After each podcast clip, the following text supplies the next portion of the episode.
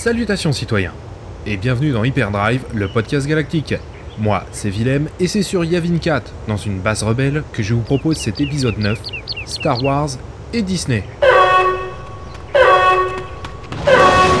Oula, c'est le bas de combat ici, une guerre qui se prépare, je crois.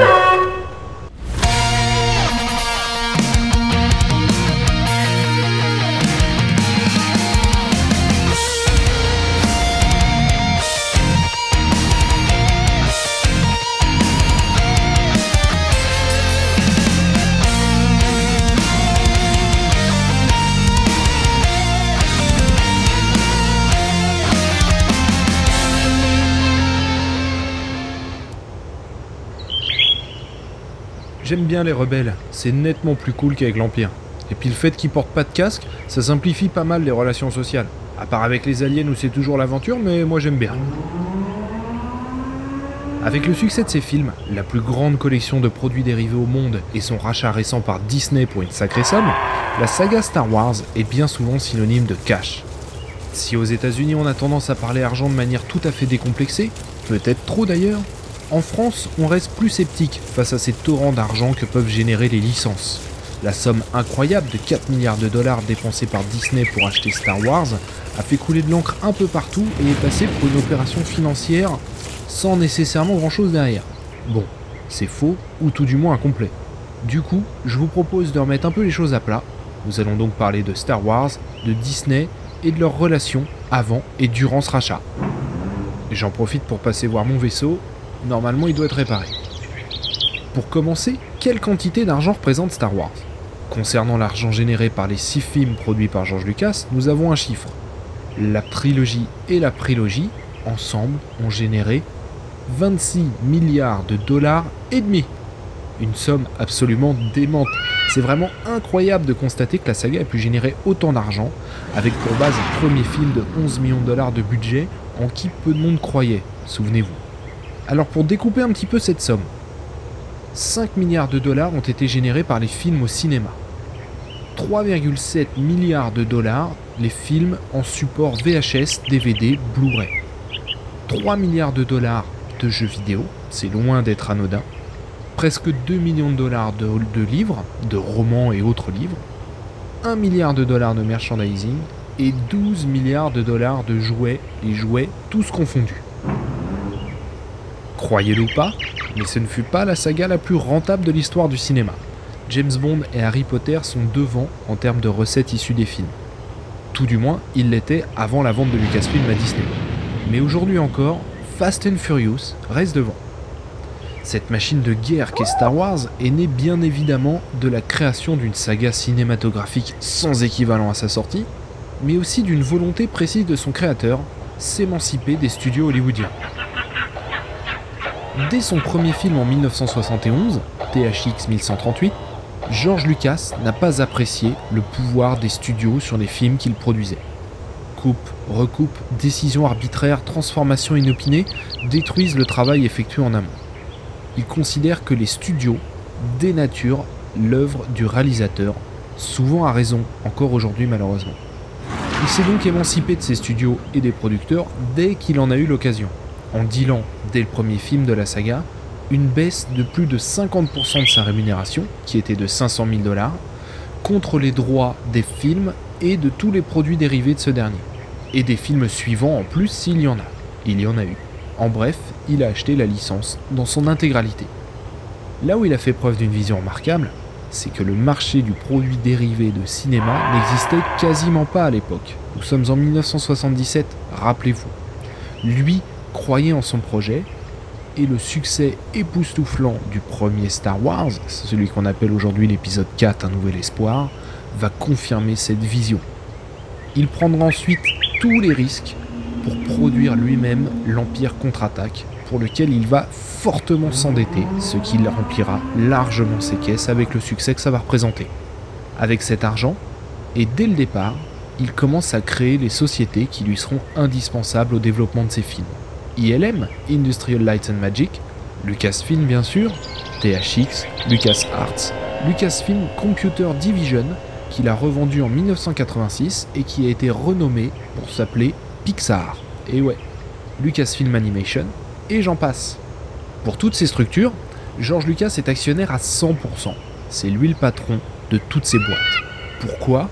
Toujours pour s'émanciper de ses studios qu'il considère comme frustrants et nuisibles à la vision que le réalisateur peut avoir de son projet.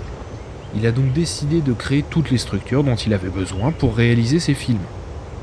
Sa peur des producteurs le pousse à devenir le seul maître à bord de ses projets. Et c'est ici que se trouve la clé de sa fortune. Ah, excusez-moi, il y a un technicien qui bosse sur mon vaisseau, j'ai un truc à lui demander. Salut Excuse-moi, est-ce que tu peux vérifier le circuit d'alimentation s'il te plaît? J'ai des faiblesses de tension quand j'active l'hyperdrive, une fois sur deux ça démarre pas.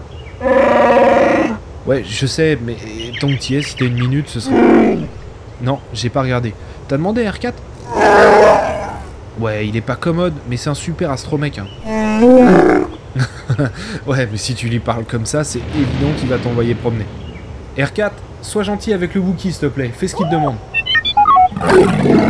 Oula, hé les gars, l'idée c'est de remettre le vaisseau en état pour qu'on puisse repartir. Arrêtez de vous envoyer des gentillesses, ok? Bon, je suis pas sûr de pouvoir décoller ce soir. Que la force soit avec nous. Donc, Lucasfilm est une machine de guerre. Que ce soit le merch, les jouets, les films et ses rééditions, tout cela fonctionne bien. Alors, pourquoi vendre et surtout pourquoi à Disney? Bon, il y a eu un revers qu'a essuyé George Lucas, c'est la sortie de, la de, de ces six films en 3D. Il a commencé avec Star Wars épisode 1 et ça a été un peu un four au point euh, qu'il ne fasse carrément pas les autres. Je sais pas si c'est un lien, je pense pas. En tout cas, pour bien cerner ses raisons, il faut se plonger sur la stratégie de Disney et sa relation avec George Lucas. Le patron de Disney, c'est Robert Iger.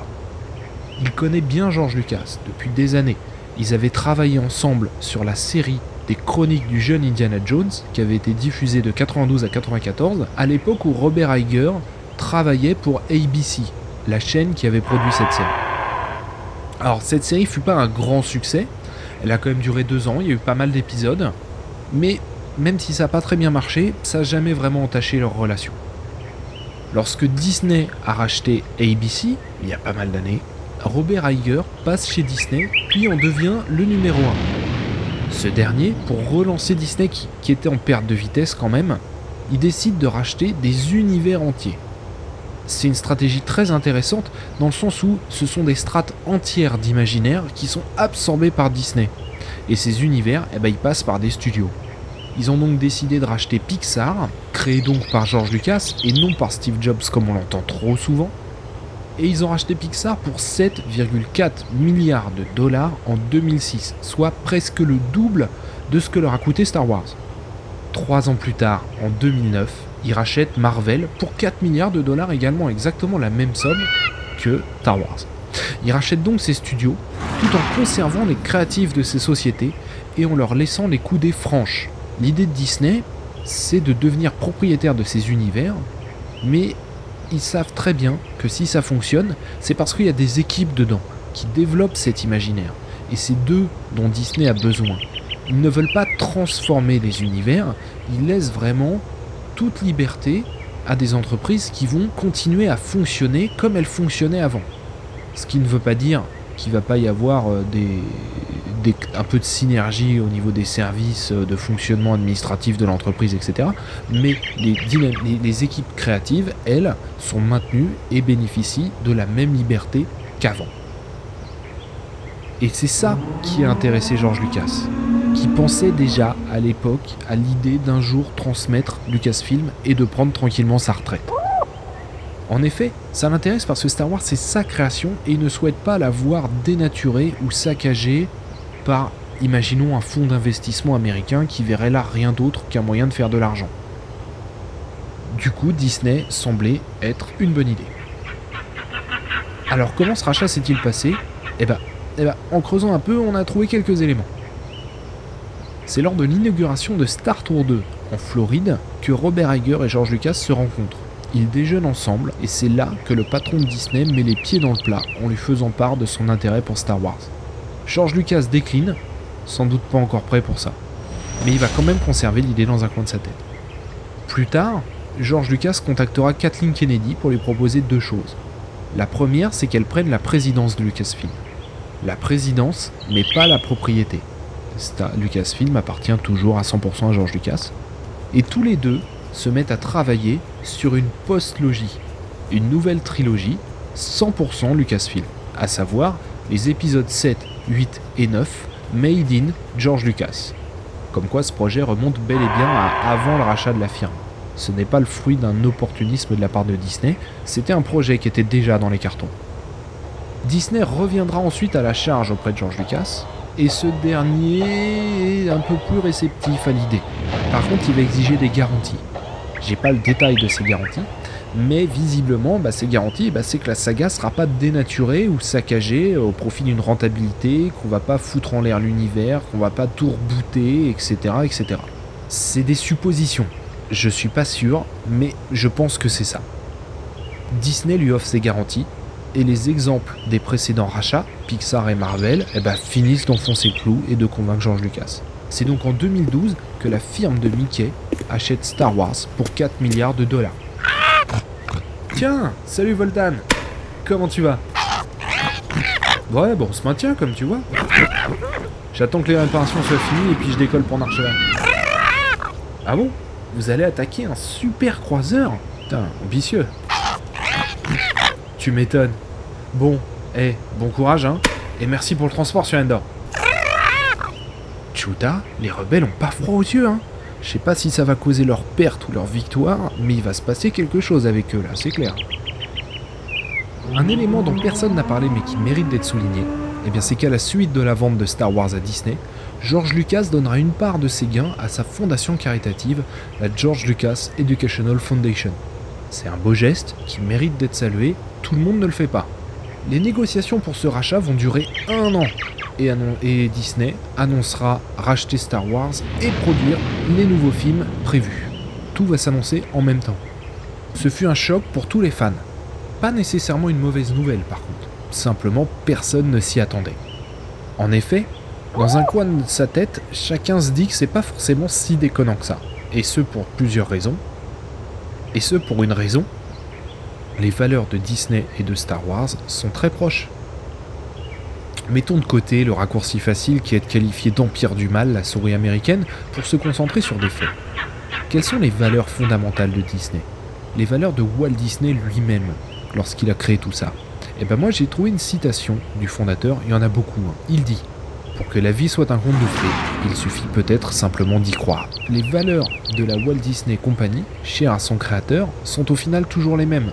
Lorsque je parle de valeur, je parle pas de stratégie commerciale ou d'argent, on y reviendra. À l'origine, Disney, ce sont des récits animés familiaux. Ils mélangent une forte créativité, une certaine innovation et des valeurs simples et positives. Walt Disney lui-même a souvent dit qu'il fallait rêver et croire en ses rêves. De plus, c'est ce qu'il a lui-même fait en partant de rien pour bâtir un empire, tout comme le créateur de Star Wars. C'est donc aussi pour ces valeurs communes entre Disney et Star Wars que George Lucas a revendu Lucasfilm à Disney. S'il l'avait expliqué dès le départ, on l'a pas tous réellement compris, ou tout du moins on l'a compris que plus tard.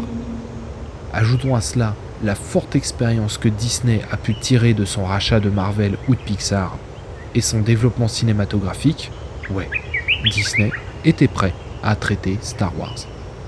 Avec Star Wars 7, beaucoup de choses se sont passées. Beaucoup de gens ont eu peur, beaucoup de gens ont été désarçonnés, moi le premier. En effet, qu'on l'accepte ou pas, la reprise de Star Wars par Disney a créé une vraie rupture, ce à plusieurs niveaux. Tout d'abord, l'idée que Star Wars ne soit plus associé à un seul réalisateur, mais qu'il y ait à peu près un réalisateur par film. Ça change déjà beaucoup de choses. Même si la trilogie originelle a été réalisée par des, réalisateurs différents. Avec la prélogie, c'était Star Wars est redevenu à 100% le projet de George Lucas. Ici, on casse cette dynamique-là en mettant un réalisateur différent par film. Ensuite, ce sont les budgets des films qui sont plus les mêmes.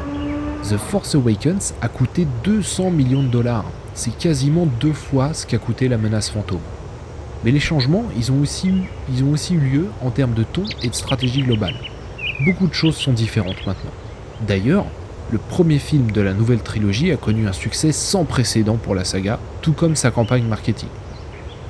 2 milliards de dollars au box-office mondial, 700 000 préventes de places de cinéma rien qu'en France, 3 milliards de dollars de produits dérivés vendus à travers le monde. Jamais un film de la saga n'a généré autant d'argent. Et les projets en développement autour de la franchise sont phénoménaux. Au cœur de la stratégie à long terme de Disney se trouve la création de différents spin-offs, tels Rogue One Star Wars Story, qui fut également un franc succès. L'agenda s'étend désormais au-delà de 2021. Les ambitions sont très fortes autour de Star Wars. Elles sont fortes en termes de cinéma, mais il y a aussi des projets relatifs à la télévision, des projets sur tous les médias différents, jeux vidéo, comics, romans, etc. etc. La dérive peut arriver et il va falloir faire preuve de mesure. La réaction si polémique de George Lucas quant à ce premier film, Star Wars 7, à mon avis, elle n'est pas liée à ça. Elle est liée à la vision que lui-même avait de sa post-logie. En effet, les scénarios des épisodes 7, 8 et 9 étaient prêts pour George Lucas, il les avait écrits. Et ce dernier souhaitait offrir, à mon avis, une nouvelle révolution de l'univers, aussi forte que celle effectuée pour la prélogie. Ce que je vous dis là, c'est un mélange de ma propre de mes suppositions et de ce que j'ai pu entendre à droite et à gauche. Disney n'a pas osé faire ça. Alors, c'est dommage effectivement parce que je reste persuadé que c'est exactement ce qui nous a plu dans les premiers films à savoir être là où on ne l'attendait pas, casser les codes, élargir les perceptions. Pour moi, c'est en grande partie la clé du succès de Star Wars. Ça a été le cas pour la trilogie originelle, ça a aussi été le cas pour la prélogie, même si euh, beaucoup de gens apprécient moins ces films. Le fait est que ce fut un excellent contre-pied super intéressant. Disney n'a pas osé. Si on peut effectivement reprocher ce manque de cran, on peut également se demander s'ils étaient vraiment en mesure de pouvoir faire ça. En effet, George Lucas lui-même, papa de la saga et de son univers, a subi les foudres terribles d'une bonne partie du fandom concernant sa prélogie. Une part seulement. Hein. Mais si c'était Disney, une entreprise qu'on adore détester, quelles auraient été les réactions des fans? Ça aurait pu, peut-être, la licence. Donc, cette absence de prise de risque de Disney pour Star Wars 7, sans nécessairement s'excuser, elle s'explique et elle peut se comprendre. Mais la stratégie s'affine avec l'expérience. La saga a toujours été vue comme archi bankable, depuis toujours, mais il y a une saturation qui est tout de même possible. Soit l'affiliation à Disney va permettre à Star Wars de vivre éternellement de nouvelles aventures palpitantes, soit ça la tuera en 5 films. Admettons, la première hypothèse serait géniale, la deuxième serait désastreuse. Je suis pas sûr en fait qu'il faille s'inquiéter de tout ça. Il y a énormément d'amoureux de la saga au sein même des équipes de Lucasfilm. Il y en a énormément au sein des équipes Disney. D'ailleurs, avec Rogue One, A Star Wars Story, Disney a envoyé des signaux super positifs, montrant que la firme était à même de s'approprier la licence tout en offrant quelque chose de super fidèle à l'univers de George Lucas, sans pour autant faire dans la redite, ce qui était tout de même le grand défaut de The Force Awakens. Puisque je sais que Disney et tout le cinéma de votre planète est très demandeur de mes conseils, je vais en donner un. Que Disney soit malin et prenne son temps. Star Wars et précipitation ne riment pas. George Lucas mettait 10 ans à produire une trilogie. S'il avait pu le faire en 5, je pense qu'il l'aurait fait. Les fans, malgré leur côté un peu schizophrénique et leur mauvais caractère, ils sont prêts à attendre un an de plus pour avoir un moment de cinéma épique la saga galactique n'est pas Marvel, et il faudra veiller à le garder tout le temps à l'esprit. Il faut éviter que les fans ne réagissent de même à une surenchère de production qui pourrait glisser un peu vers le fast-food cinématographique. Il faut garder la, la tête froide, il faut soigner cet univers fabuleux, et ce sur tous les supports. Star Wars ne peut pas se permettre d'avoir une multitude d'univers alternatifs dans ses univers étendus, etc. C'est pas Marvel, à nouveau. Il faut donc faire bien attention à offrir de bons films, des aventures galactiques qui repoussent les limites de l'imagination, et le public sera à fond derrière. Ah, je sens que c'est parti pour la castagne. Je connais un grand amiral qui va suer à grosses gouttes d'ici peu. Voilà ce qui clôt cet épisode d'Hyperdrive, le podcast galactique. Merci pour vos téléchargements. N'hésitez pas à aller sur unfandestarwars.com et à nous suivre sur les réseaux sociaux. La prochaine fois, on parlera d'une planète majeure de l'univers qu'on n'a pourtant jamais vue dans les films. Que la force soit avec vous. À très bientôt R4. Qu'est-ce que tu fous là? Tu devais remettre le vaisseau en état avec le Wookie. Un sale fils de Hut. Ah bah oui, c'est bien, c'est pas exagéré. Faut que tu bosses un peu ton relationnel R4. Il est le seul dans le coin à pouvoir nous permettre de repartir. S'il se vexe et qu'il se barre, qu'est-ce qu'on fait? On va pas rester bloqué ici indéfiniment.